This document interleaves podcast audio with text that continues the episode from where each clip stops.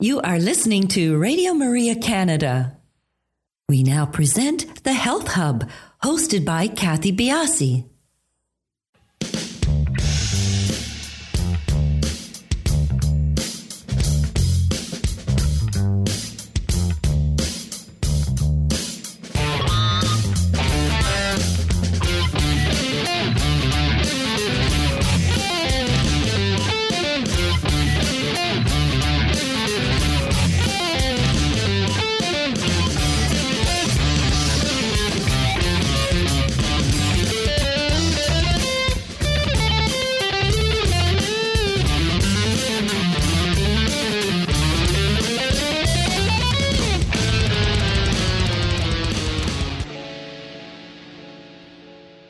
Everyone, and welcome to the Health Hub. I'm Kathy Biasi, your host, and along with our producer, Alex Diaz, and everyone here at Radio Maria Canada, we'd like to thank you for listening in.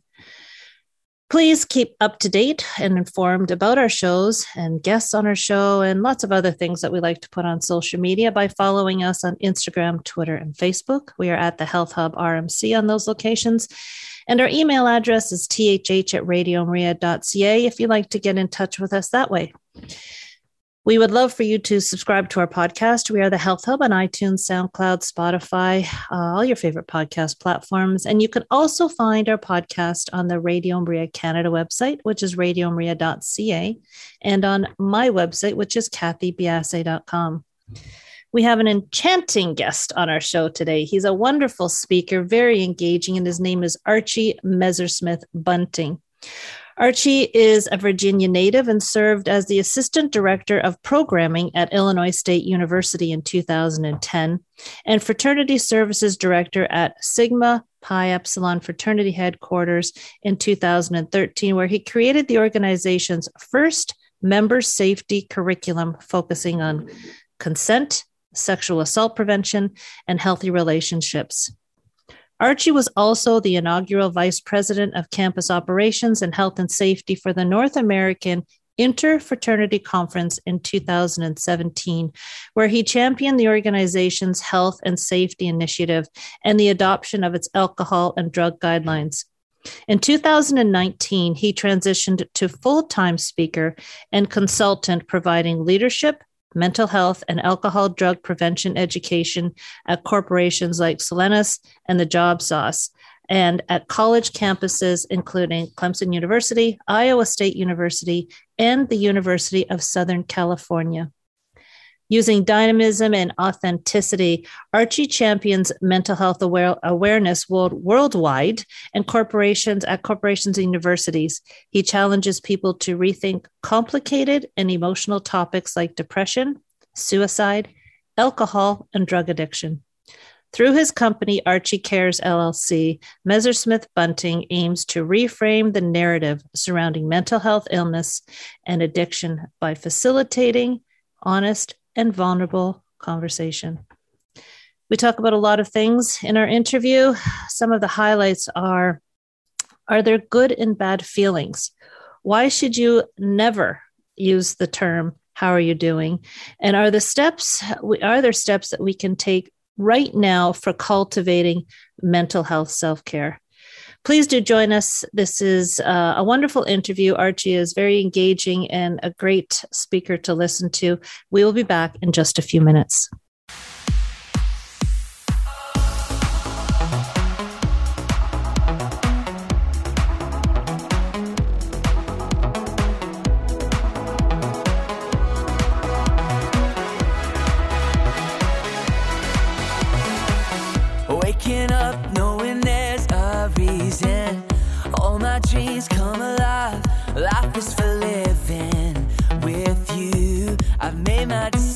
vision.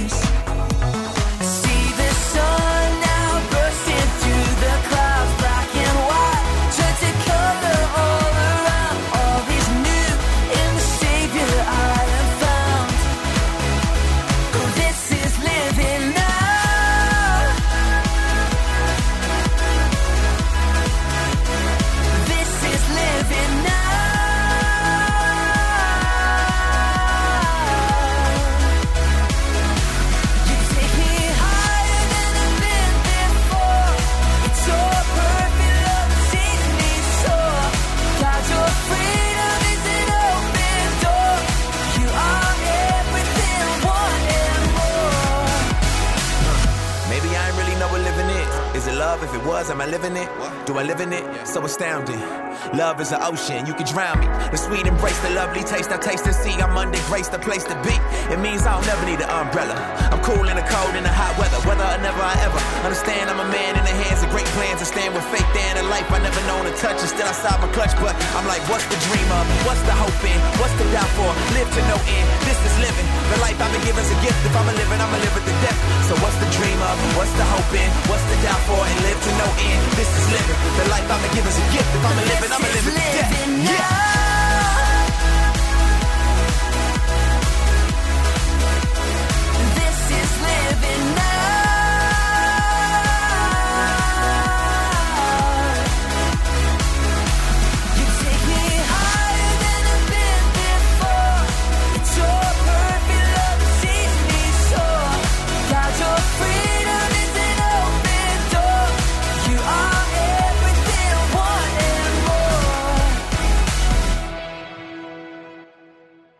You are listening to Radio Maria Canada. We now continue with the program, The Health Hub, hosted by Kathy Biasi. Welcome back, everyone. As mentioned, today's show is being taped, so no opportunity for calling in. Uh, please do follow us on our social sites. We are on Instagram, Twitter, and Facebook, and we are at the Health Hub RMC on those locations. Archie, welcome to the show. Hey, thanks so much for having me. It's just an absolute pleasure. Uh, your story is dynamic. Uh, what you do is wonderful for such a growing area of, uh, you know, in the healthcare system. Mm-hmm. Um, can you tell us about your story and how you've used your story as the launch pad for what you're doing? Yeah, yeah, I would, I would love to. Um, so the Reader's Digest version, so we're not here all day, uh, is is Let's that, get to um, know you though. I mean, yes, I know, but you know, we could be here all day, girl, all day.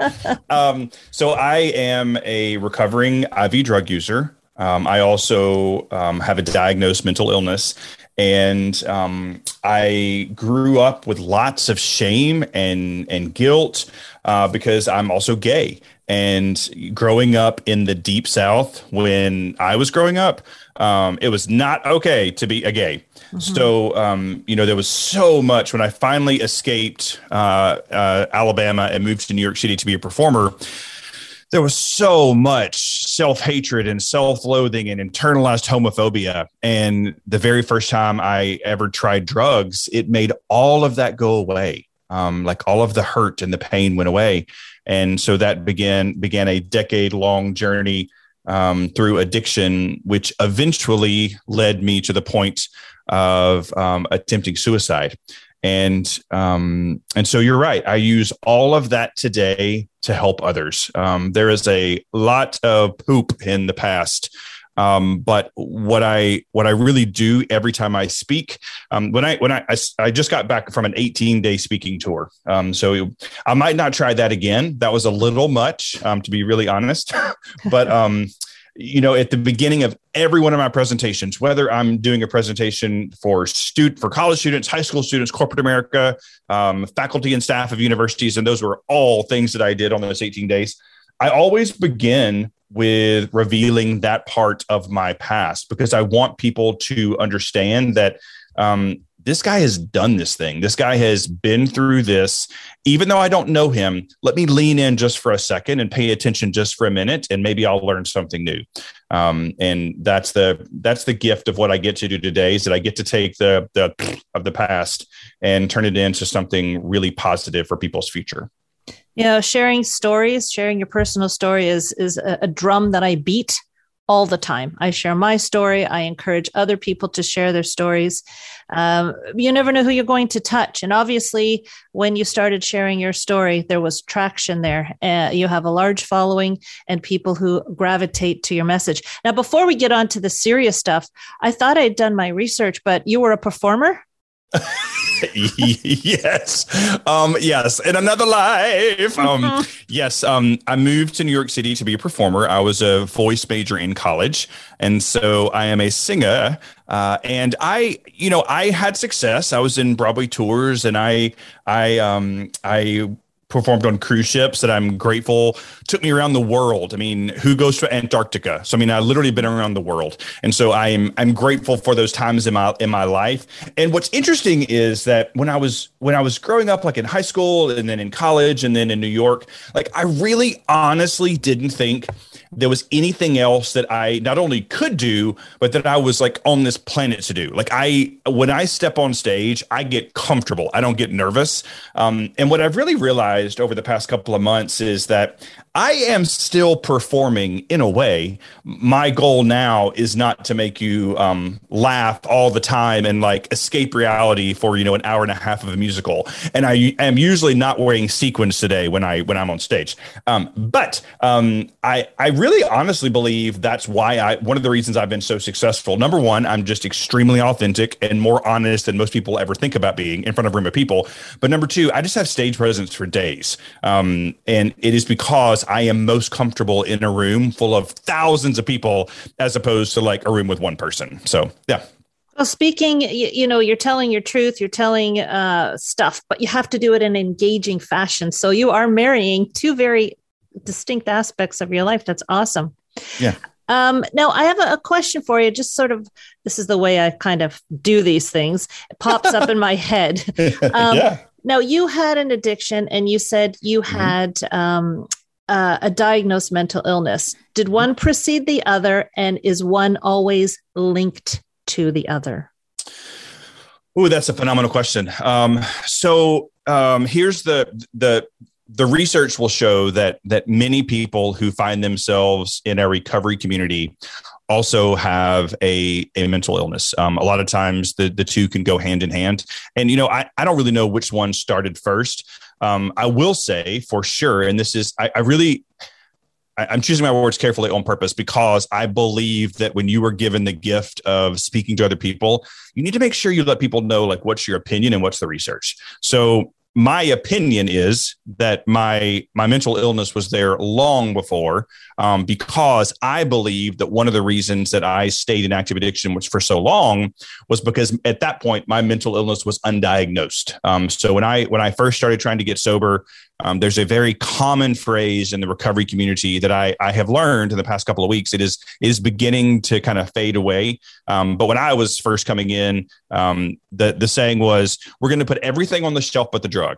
We're just going to put everything on the shelf with the drug. We're going to focus on the drug. We'll focus on everything else later. Okay, so that like you know i'm not I, don't i don't need to be special in my addiction but like that was never going to work for me because my personal diagnosis is major depressive disorder with schizophrenic tendencies um, which means i'm not I'm, I'm not to where a psychiatrist would diagnose me schizophrenic but i do oftentimes hear voices in my head um, and for me when i was high i didn't hear the voices. Mm-hmm. so it it, it was it, i was like self-medicating my mental illness before it was diagnosed. Now after i got honest about the fact that i hear voices in my head after i got honest about the fact that i you know um, attempted suicide and we got some medicine to help things kind of regulate well then i began to get better. Um, but so and so now you know the mental illness is always going to be there. And you know i was really honest at the end of this 18 days that you know by day 17 the voices were back because i was just too tired to try to fight all the things that were happening. And so i just shared about that. And um you know there were to your point there were people who were like thank you so much because now i feel normal. And i was like well you are normal. You just happen to have a mental illness. It's no big deal. Um so yeah, I hope I answered all those questions. Mm-hmm. You know, uh, diagnosed or not, I think everybody has to work on mental health. This isn't something that is gifted to most people. Uh, there are constantly areas of down spots in life and so forth. So, you know, the fact that you said you got tired and and things just seem to get a little bit more difficult really mm-hmm. does. You know, it's it's it under, you know underlines the statement that we all uh, need to facilitate working on our mental health. And i think it's that's an important message that you just shared with us. Now are you a therapist I am not. And before I, like, I am not. So let me say no to that. But hold on, I just want to go back for one second. What I think it's really important people to hear, and I, what I think we need to do a lot more often, we all have physical health. We all have mental health. We are all either working or not working on one or the other. Um, right now, I am not very focused on my physical health. I might have gained a pound or 30 during the pandemic. Um, so uh, but right now, that's okay with me. Like I'm I don't married. think you're like, alone, though. I know, right? But like, I'm not trying to hit on nobody. Like, it's all good. Um, so that is not a current focus of mine. Well, because I'm not focusing on it, like I'm gaining a pound or two more. When I begin to focus on that again, like we actually have a treadmill. If I just get on the thing, then you know I'm focusing on. So it's the same thing. We are we are all either choosing to focus or not focus on improving our physical and or mental health. And I think the more that for the layperson we can we can connect those two together, and it, uh, because actually, like your brain is a physical part of your body. So we're we're never going to be able to like unseparate the two. Um, and so I think if people just just think about those two things in tandem, it actually makes it all make a lot more sense and a lot less scary. Well, and I agree. And I think uh, as we are moving uh, farther along in the mental health space, that that marriage is becoming much more apparent. That there really is no separation. You have to be working on different things. But of course, uh, as you said, with as we move along in the health space, there are going to be different things that pop up that you need your focus on, and there's nothing wrong with that. Uh, yep. One of one of the big things that you focus in on uh, are feelings. And uh, I just have to tell you a quick story before you get into to your side of it. I remember uh, when I was going through my marriage counseling, and uh, pretty much, you know, one of the few things I remember from it, because it was a it was a, a bit ago, was the statement that um, feelings aren't wrong or right. Yep. They just are. And yep. when you were we were talking you know within under the umbrella of uh, a marriage and and a relationship. And you know the person talking said you can't be angry at somebody for their feelings because they're a manifestation of so many different things. You might want to try but sometimes you just have to say okay and you know that has served me for 30 odd years. And so when i read that you are you know you, you talk about feelings so much i thought this is going to be a long strong talking point for the two of us um, mm-hmm. now in your opinion are there good and bad feelings no no mm-hmm. they're not um, uh, I, I, love what you just said and i i say this all the time and i for people um, I mean, we saw each other for a minute, so I know that we're both not like in college. Um, so there are, you know, as an undergrad, um, there. I yeah, mean, I'm on my master's, working on the PhD right there now. There you go. There you go. I mean, you never ask a woman or a gay man how old they are. Okay, like you just do not. So you know, there's a there's a famous scene in The Wizard of Oz where she goes, "Are you a good witch or a bad witch?" And the answer is neither. And it's the same thing with our feelings. Like there is no such thing as like, are you a good feeling or a bad feeling? Because what I have learned on this journey of feelings is that we get to decide, we get to name our feelings. And so let me let me explain for your listeners because usually at this point people are like what okay so if you're out there listening and you've ever had a surprise birthday party or you've been to a surprise birthday party we can all agree that surprise birthday parties begin in fear it's just factual. People go surprise, and the person jumps. Like that is a that is a. And when I'm when I'm facilitating in person, I use this example, and the person who's had the birthday party is like, "Oh, you're right. It's scary. It's scary." Okay, that is fear. In the the emotion that's coming out is fear. However, we have identified we have in our memory bank of our of our memories that is a happy moment in our life Whereas if I'm taking the garbage out late at night and it's dark and it got okay, that fear, I don't have a, a positive moment attached to that, but they're both fear, fears, fears, fears, fear. We get to name it though. We get to identify like this is a good, this is good fear. There's no such thing as good fear. This is bad fear. So, and again, there's no such thing as bad fear. So I think for me, not I think, for me, when I learned number one, when I learned the difference in emotions and feelings, and then when I learned that I got to name my feelings, what that allowed me to do was go back in time with my therapist, with the licensed clinician, and say, Hey, I want to examine some of these things that like keep coming up in my life um, those memories, those moments that come up, and I have such negativity attached to them. And the reason why this is important, y'all listen up. The reason why this is important, it is true. Feelings aren't facts. That is absolutely true. But feelings do have power, and we are giving the feelings the power. And so what that means is we can take the power away. And for me, that freed up so much of this baggage in the in my past that I was assigning meaning to it and then therefore giving it power. Now it's you know it's a step by step process, but what that also means moving forward is you know when when things come up. Um, uh, we recently um, lost our um, our black lab, and I actually had to say goodbye uh, over over FaceTime, which was not not pleasant. Um, so the the emotion in that is is sadness and grief. That is factual. I get to choose what to do with that. Um, I get to choose how to process that. I got to choose that that moment, no matter how overwhelmingly sad that was for me, I had a job to do the next day. And so I was able to say, I am sad. I am also going to focus on these students that are in front of me that desperately want to have this conversation. And so I was able to marry marry my feelings together, not put them in a bottle, but marry them together and say, I'm going to do this and I'm not going to let this feeling take over all of who I am. So, kind of a long winded answer there, but as you can tell, I'm very passionate about feelings. Well, Archie, we just lost our dog a week ago. I'm so uh, amazed that you brought this up. We lost our dog a week ago yesterday in our arms in the mm. kitchen uh, suddenly. And uh, I was supposed to be teaching uh, five minutes later. So I completely understand how you need to as a reframe, I guess you said, um, not justify, but maybe put them in their place. You know, for me, the way I dealt with that, which, uh, as you know, as a dog lover, was profoundly sad. she's with us for almost 13 years, as she died with us uh, as opposed to us making a decision. And is that mm. s- somewhat along the lines of what you might be talking about? You take that feeling, not that you're putting a positive spin on it, no, but you're you're um. I don't know. I, I don't know how to say that. than, then trying to explain away and not make it as sad. Is that the right way? You know what I'm saying? Uh, yeah, I mean, I understand what you're saying, and I, I heard the noise you made, and I was like, I didn't know what that was about. So, oh, yeah. um, I mean, I'm, I'm sorry for bringing up uh, a no, moment, no. but but but I mean, in, in, in actuality, this is probably a moment in life that many many listeners can understand. Um, any of us that have pets, that is the um, that is the one downside yes, to yes. to having a pet.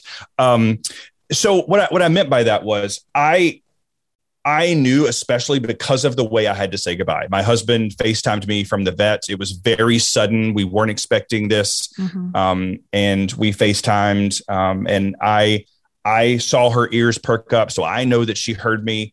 Um, uh, and like even as I'm having this moment, this conversation with you, my my emotions are being transported back to that moment. Mm-hmm. Um, and so even right now, I am doing it. It's it's not that I'm choosing to ignore the emotion. The emotion is there, and I am still processing through grief because we have other dogs that our, our other oldest dog is constantly looking for her. Oh my god, um, same as us. and so I mean there's there's so much that just like keeps coming up. Yeah. The the thing that I think that that we as humans try to do is we try to run from a feeling, we try to bottle a feeling, we try to ignore a feeling. Okay, that doesn't work. Um, that does not work. Um, there if if there are things in your life and um, and I'll speak to me as well, Archie. If there are things in your life that you were ignoring, they're going to come up and they often don't come up in pleasant ways. And so I'm not even in this moment as I'm talking to you. I'm not. I'm not um, ignoring the emotion. I'm acknowledging it. I'm acknowledging that that is coming up. For me, that also tells me that I haven't fully processed this. I mean, I know this information. I know that I have not fully processed the grief. Last night, I was trying. To, we were driving home from Walmart, and um, my son began asking me if Peggy was going to come back from heaven, and um, why did Peggy go to heaven? And um, you know, is does Peggy have a playground in heaven? And I was trying to hold it together so I could, you know, exp- answer questions that I don't think any parent is really prepared to answer to a child um, out of the blue. So I know that the grief isn't done, and so for me in this moment, I'm acknowledging there's still grief there. But I'm also choosing that I can use this experience that I just went through to help others, and so I'm I'm focused on that in this moment.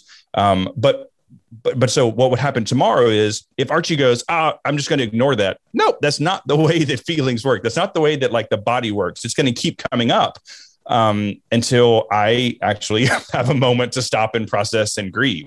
Um, I think grief is an interesting one that we're talking about uh, because if you think about funerals, um, the emotion that everyone is experiencing is grief but people choose to feel that in different ways. If you think back to the last funeral you've been to, people are laughing, people are telling you know inappropriate jokes, people are in the corner, uh, people are eating, uh, people are stepping outside to you know drink from their flask that they brought. Um, so they're, they're manifesting themselves in numerous ways or numerous people, but the uh, the over the overarching emotion is grief. But what we do with that, we get to choose. Just like in this moment, what I'm doing with the feelings that come up, I get to choose. Mm-hmm.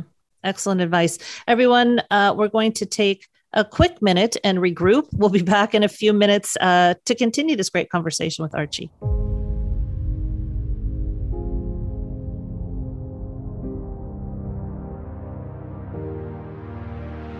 Uh, last night put the heavy on me. Woke up and I'm feeling lonely. This world got a way of showing me. Showing me. Some days it'll lift you up, some days it'll call you bluff. Man, most of my days I ain't got enough. And all I know is you're my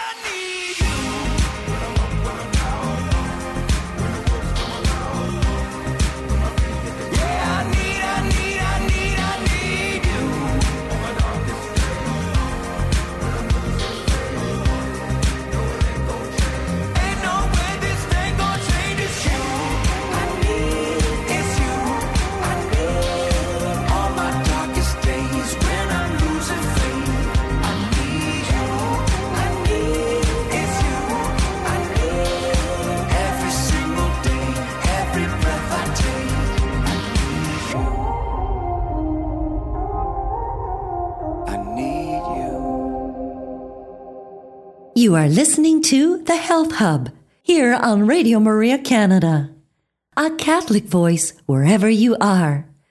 To contact us and be a part of the show, email thh at radiomaria.ca. We now continue with the program. Here once again is your host, Kathy Biasi. Welcome back, everybody. We're talking with Archie Messersmith Bunting, and I think that we we left off on a bit of a sad note, but we're going to regroup and move forward. Um, so uh, here's something that you know I found you know when I was looking into things, preparing for the show. A big thing that you think that is a no no is actually asking people, uh, "How are you doing?" And I get, is that because that's a loaded question and be prepared No, for the no. answer? No, no, Or- no, no, no, no, no, no, no. Let, let me explain. It always catches people off guard because I always, um, I'll, I end every presentation, every keynote, every workshop I do, I end it with this, and people are always looking at me like, "What is this man talking about?" But so I say to people, my ask of you is to please never say the words, "Hey, how are you today?" ever again, because it- I think we can all agree, all everyone listening, when we say "How are you today," what we really mean is hi. We just mean hi. We're just being polite. And we probably really don't care in that moment. And so we're asking this question about how someone is doing. Well, we really just mean hi. So the question I think that we mean to ask is how are you feeling? How are you feeling today? That's a completely different question and gets to a completely different answer and space in someone's life. When you ask someone, how are you feeling? You're giving them permission to talk about what is going on in their life, what's really going on. And, you know, the, I do have a podcast called um, What a Feeling, and it is all about, you know, the feelings in this feeling journey and like, what does it feel like to win a gold medal? And what does it feel like to blah, blah, blah. And so we, we dig into that. But I have my guests take this challenge, the How Are You Feeling challenge before they come on. And it has been fascinating to hear the answers from people all over the world um, as they ask people, you know, when you say, like, how are you feeling? And I encourage you, if you're listening, to try this today. The next time that you're tempted to say, hey, what's up? How you doing? Instead, say, how are you feeling? And then listen to the responses because you're going to get responses like, why? Why, why do you want to know? You're going to get responses like, um, wait a minute, uh, feelings. Um, I guess I'm feeling good. To which I'm like, well, that's not a feeling, but we're closer. Um, so I I truly believe that if we change the way we greet and interact with each other, that we can begin to save lives because people will feel seen, heard, and cared about. And they know that when I say "How are you feeling?" to someone, they know they get to actually talk to me. Um, so that that's that's why I say that you should never say "How are you today?" ever again. Fair enough. Now, are people receptive to this way of thinking, uh, talking about their feelings, or is this really a step by step learning process that you take people through? Yeah, you know, it's it's um, it, it, it depends. It depends. Um, I think that you know, by the time I finish working with people, they acknowledge the fact that they don't identify feelings. They don't know how to identify feelings because they never practiced it. There was a recent survey that came out that that most men um, can can identify three basic feelings like happy, sad, tired. Um, and I'm like, there's so many more feelings than that.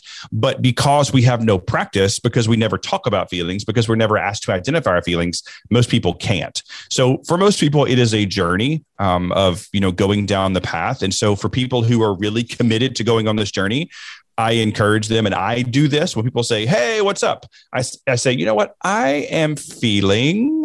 Uh, let's see how I'm feeling today. I'm feeling energized." And um, also a little bit stressed. I have, have a, I have a little going on in my life, um, so that's how I would respond. And so I I practice myself naming feelings when people say, "How are you today?" So it's it's it's a bit of a journey. So, are you teaching people to do this process? Yep, yep, yep. We um we do it in groups. Um, we do it in in workshops, and so I give people steps to. Well, first of all, I teach people the difference in an emotion and a feeling, which like hundred percent of the people that I've talked to have no idea they're they're different.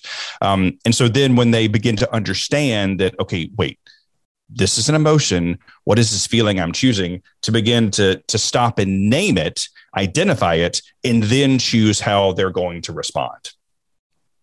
So, do we need to be able to rename some of the feelings that we have, or is that even a thing? No, it's a thing. It's a thing. Um, because like not not every uh here's an example. Um again in society, we say the words, oh, I'm so depressed a lot. Okay. That is a medical diagnosis. You're probably just feeling sad or um, blue or tired or you know, whatever. Um, and so we've given names to things that aren't actually feelings. And so to be able to step back and go, okay, what, where, where is this coming from? Okay, I am sad because. So here's what I'm going to do with that, or through that, or for that. Um, and so there are there there it, it is a step process. It's not super complicated. It just takes people first of all identifying the fact that like, huh, I've never done this before. Let me pause. It's the same thing. Let's just let's let's equate physical health mental health again. If I did get on my treadmill, which I'm not going to people, but if I did get on my treadmill and run for the next hour, I wouldn't be able to move tomorrow because I have not been on it in a hot minute or year. So, same thing with mental health. We don't want to go into this and be like, I am going to do all these things tomorrow. You'd be exhausted.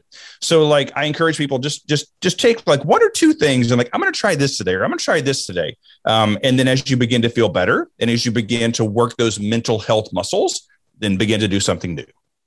Are those mental health muscles suppressed are we taught to suppress them and then oh, we yes. have to turn around and and yes. you know redo the exercise program that is a phenomenal question uh yes is the real quick answer um yeah and and so much of this is because how we are processed and and taught to be polite um you know, I was doing this this thing for a, a news station in Alabama yesterday, and I was saying, you know, growing up in the South, we were taught, we were instructed not to talk about politics, football, or religion. Okay, the problem with that is that I never got to see anybody do that. I never got to see anybody have a rational, non heated, non go off the deep end conversation about those three things because what I was taught was that if you have those conversations, that's what's going to happen. So it created this thing inside of me that, like, that conversation is bad okay, those conversations aren't bad. But when I enter a conversation now today as an adult with that past emotional baggage, well, then that's how I that's how I, I view those conversations. So yeah, I mean, and, and and as men, whether I'm gay or not, you know, don't talk about your feelings, walk it off, you know, rub some dirt on it. Those are like real things. And so it it's fascinating when I I do workshops for for people my age or older and like i'm literally looking at the the men or those who identify as men in the audience and like i'm seeing them going there's so much unpacking to do here mm-hmm. and i'm like yeah i know that's why i'm saying like take it take a step at a time because this is like decades of learned behavior that that we can choose to unpack and do something differently do we need to go backwards to go forwards or can we start where we are yeah, we can start where we are. Yeah, it's actually easier just to start right here. It's easier just to start um, start today and say, you know what, today from like starting today, I'm going to do my best not to reply fine when somebody says, Hey, how are you today? Like that is a step. That is a step in a feeling direction.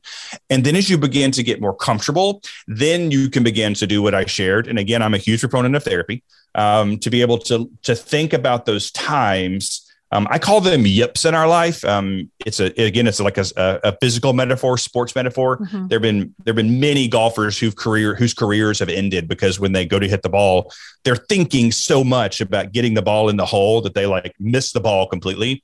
They're, they're, like emotional yips that come up in our life and they pop up and like it's like we're like in a movie screen and we see the moment and we see the thing. And, and, a lot of times they're like embarrassing moments or kind of gotcha moments or these these moments where where life maybe sometimes the course of our life changed a little bit. We're giving that moment so much power. And for why so once you begin to stretch those muscles, then we can go back and, or you and your therapist, not you and I, you and your therapist can go back um, and begin to work through some of those things and to remove some of that power from that that feeling in that moment in your life. I have actually seen uh, people who, you know, it's not often, who are asked, How are you doing?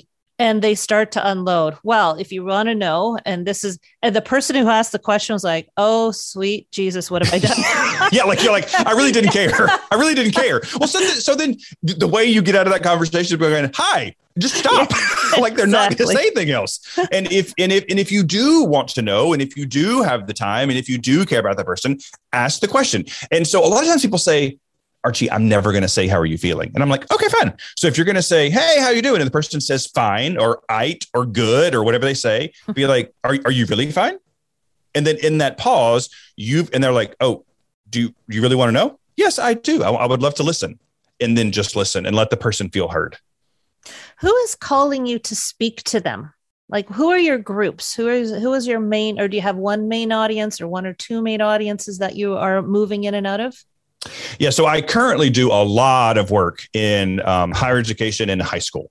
Um, so I get I get booked a lot to do um, uh, new student orientation, um, kind of like high school seminars. I have some coming up. You know how they always have the high school assemblies. Um, so I do a lot of that. But what I what I began to experience um, during the pandemic, which I call an experience because it just sounds more pleasant. Um, I during the experience we all went through, I I began to do a lot more Zoom in work uh, for uh, corporations who would hire me to work with their teams um, like the HR manager would call and say, "Hey, we need to have a conversation about mental wellness." I'm like, "Do we really?" Shocking. Um, so so my business is growing in that direction and it's really fun. It's um it's fun in a different way. Working with college students and high school students you're getting you're getting them kind of at the beginning of their path um, and so you're giving them things that they can begin to apply and use for many many years. On the other end of the spectrum for people my age we're you know catching them kind of midway through the path. So you're you're getting to you're getting to help them course correct. So it's it's a different kind of fun when a CEO calls you and say says we need uh, we need you to come and talk on mental health, they have to have a topic in mind. No, that's a broad category. Yeah. It, uh, so a lot of what I do is self care um, because to your point earlier, I'm not a therapist and um, I'm not currently planning on getting a degree. I've got my two degrees. Um, I've got a master's degree in higher education with a focus in counseling. So, I mean, I, I understand the the ins and outs, and I understand my limitations legally, um, but also both just for my own mental health. Um, so a, a, lot of a lot of what I do, I consider to be kind of a band aid, whether it's the high school, college, or corporate level. Like I'm going to give you things that you can begin to do today to manage anxiety, to understand these things called feelings. Um, what can you do when something comes up in the moment, like today? I'm going to give you things you can begin to do today. If things that I've talked about, if they spark interest in you, you're like, huh, I need to spend some more time on that then I encourage you to reach out to a licensed clinician to begin to, to go on that path. There are some people, though, who will never do that. So the band aid I give them is what they've got. So that, and, and I, I, have found um, great uh, personal satisfaction and business success in being able to be sort of the band aid for people who either have never thought about going to therapy or are never going to go. So you're, uh, you're, you're provocative in a lot of your your um, your speeches and you're working with people, I think you can provoke people to go seek further help, maybe to realize that they yeah. might need help. Um, yeah. Now, do you have a preventative path that you speak about, or or that's not part of the puzzle? Uh, ask me a different way. Preventative path. Preventative path. So someone doesn't really feel like they need anything, but you're going to give them steps to make sure that they stay in a good space. Ah, gotcha, gotcha, good. Um, yes, actually, I think that most of what I do is prevention work. Um, what's interesting is before I stepped into this world, I was the vice president of health and safety at a, a umbrella organization that supported um, fraternity men all over the country, and so my job was to do prevention based work. Um, and so I have taken a good bit of that um, that tutelage and my past and apply it to what I teach. Um, to the point that I, that I just made, I don't ever want to work with a group of people and give them things that's going to take them two weeks to onboard. No, no, no. Like here are here are literally prevention techniques today to begin to help course correct some of the things that you're experiencing. Um, and then what usually happens is people either send me Instagram messages or emails and saying, "Hey, um, I really resonate what you said. I'm experiencing this." Do you have any suggestions? And so then I'm very careful to say, not a licensed clinician, here's what worked for me, or here's what the research said. Um, and then you know give them things to begin to do along along the way um, on their on their feeling and emotions journey. Are there tips you can pass along right now? Just yeah, for, for sure. Yeah, everyday yeah. coping. Yeah, of course. Yeah, yeah. Um, so um, here is the news, neither good or bad news, just the news. Um, there is not a thing I can do to make the anxiety that's going to come for many of us when we start traveling to families again come. Anxiety is just a part of life, and um, those like ugh, those feelings are just a part of life. But a a skill that I have learned and that I teach um, is that when you find yourself, so I call them anxiety wheels. When the anxiety wheels start spinning, kind of right between my ribs, that we the anxiety is going to come. Period. So my options are to do things to spin the wheels faster or to do things to sp- slow the wheels down. And a way that I do that is in, instead of asking what if questions, I ask what is questions. So instead of being like, well, what if this happens, or what if she brings this up, or what if they ask me like, da, da, da, da, that is that is spin, spin, spin, spin, spin, spin, spin. Instead, to stop and say, what is this feeling I'm feeling? What is this smell I'm smelling? What is this this sound I'm hearing? Like bring it into the present. If you bring it into the present and stop negative projecting, then the wheels begin to slow down because you're actually focusing on actual things, not what ifs then what you've got once you've gotten yourself into the what is moment and that is how i do it i go into what is i stop and remind myself all these things that i'm thinking about have never happened. Now they, there may be some past moments i'm calling on but the things that i'm spinning in the future have never happened. And so for the next five minutes i'm going to focus on what is and i'm going to let that go away and then i might choose to revisit this trip. But when I choose to revisit the trip again, if I start spinning again, I just go back to what is. So all of us, everyone experienced anxiety or stress over the holidays, either because we don't see our families anymore because they're not here, we choose not to see them, um, whatever that is, or we go and there's all this stress. So as as the stress of like family stuff begins to come up, stop with the what if and switch into what is. Slow the anxiety wheels down, and then focus on what's in front of you. I'm curious to know, uh, as you've you know you've lived your life, you're you're in the mental health space do you feel, and this is completely an opinion, I know, do you feel that we are not as capable of handling emotions now as, say, generations before? Or do you feel that because there's so much talk now around mental health, that the understanding that maybe we've never been able to cope well is more along the line? Huh. Um, Huh. It's a, it's so, personally a, it's a yeah, question yeah. that uh, I, I, find very interesting. Hmm. So my opinion is that as a as a as a society, we are more aware mm-hmm. that mental health and mental illness exists. That's part one. Part two, I I think that social media, although it has its great benefits, and you know, podcasting is you know part of what I would consider like the, the social media sphere. Um, there's much of social media that is not helpful to mental health because we're constantly comparing someone else's outsides to our insides. Um, and so I think that there's just a new level of yeah. mental wellness to be working through. Mm-hmm. Um, you know, I, I, I think before when we were forced to pick up a phone and talk to somebody, there was a greater likelihood that we might talk through the way that we are feeling um, because now we do everything with our thumbs. Like that sort of has kind of gone away. Um, but I, you know, I'm not really sure. I'm not really sure if we if we've lost the mechanism to be able to uh, understand emotions or feelings. Um, but I know that there's a lot more to process through now, just because of all of the interactions that are coming at us every single day. Fair enough. I, I think we have lost the uh, gift of gab. I think yeah. that uh, you're absolutely right. I never thought about it that way.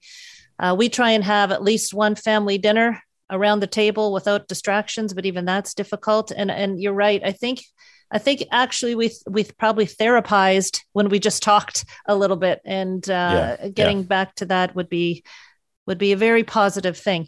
Now, Archie, we're coming to the end here. Where can people find out more about you? Um, should and if they want to to seek your advice? Sure. Uh, the two easiest, so the easiest place, just go to my website, which is archiecares.com.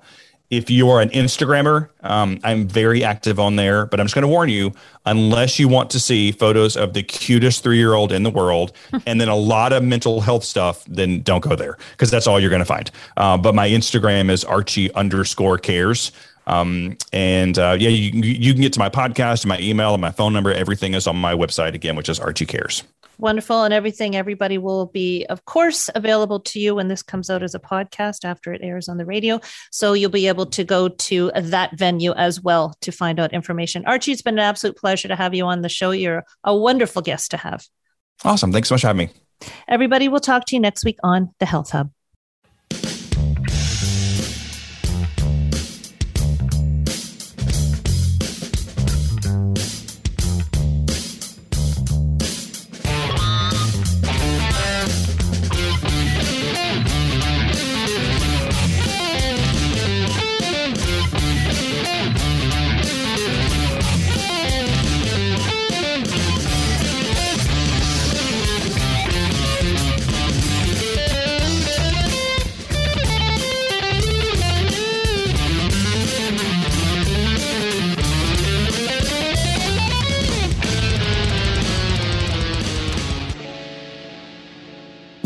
listening to The Health Hub, hosted by Kathy Biasi, here on Radio Maria Canada.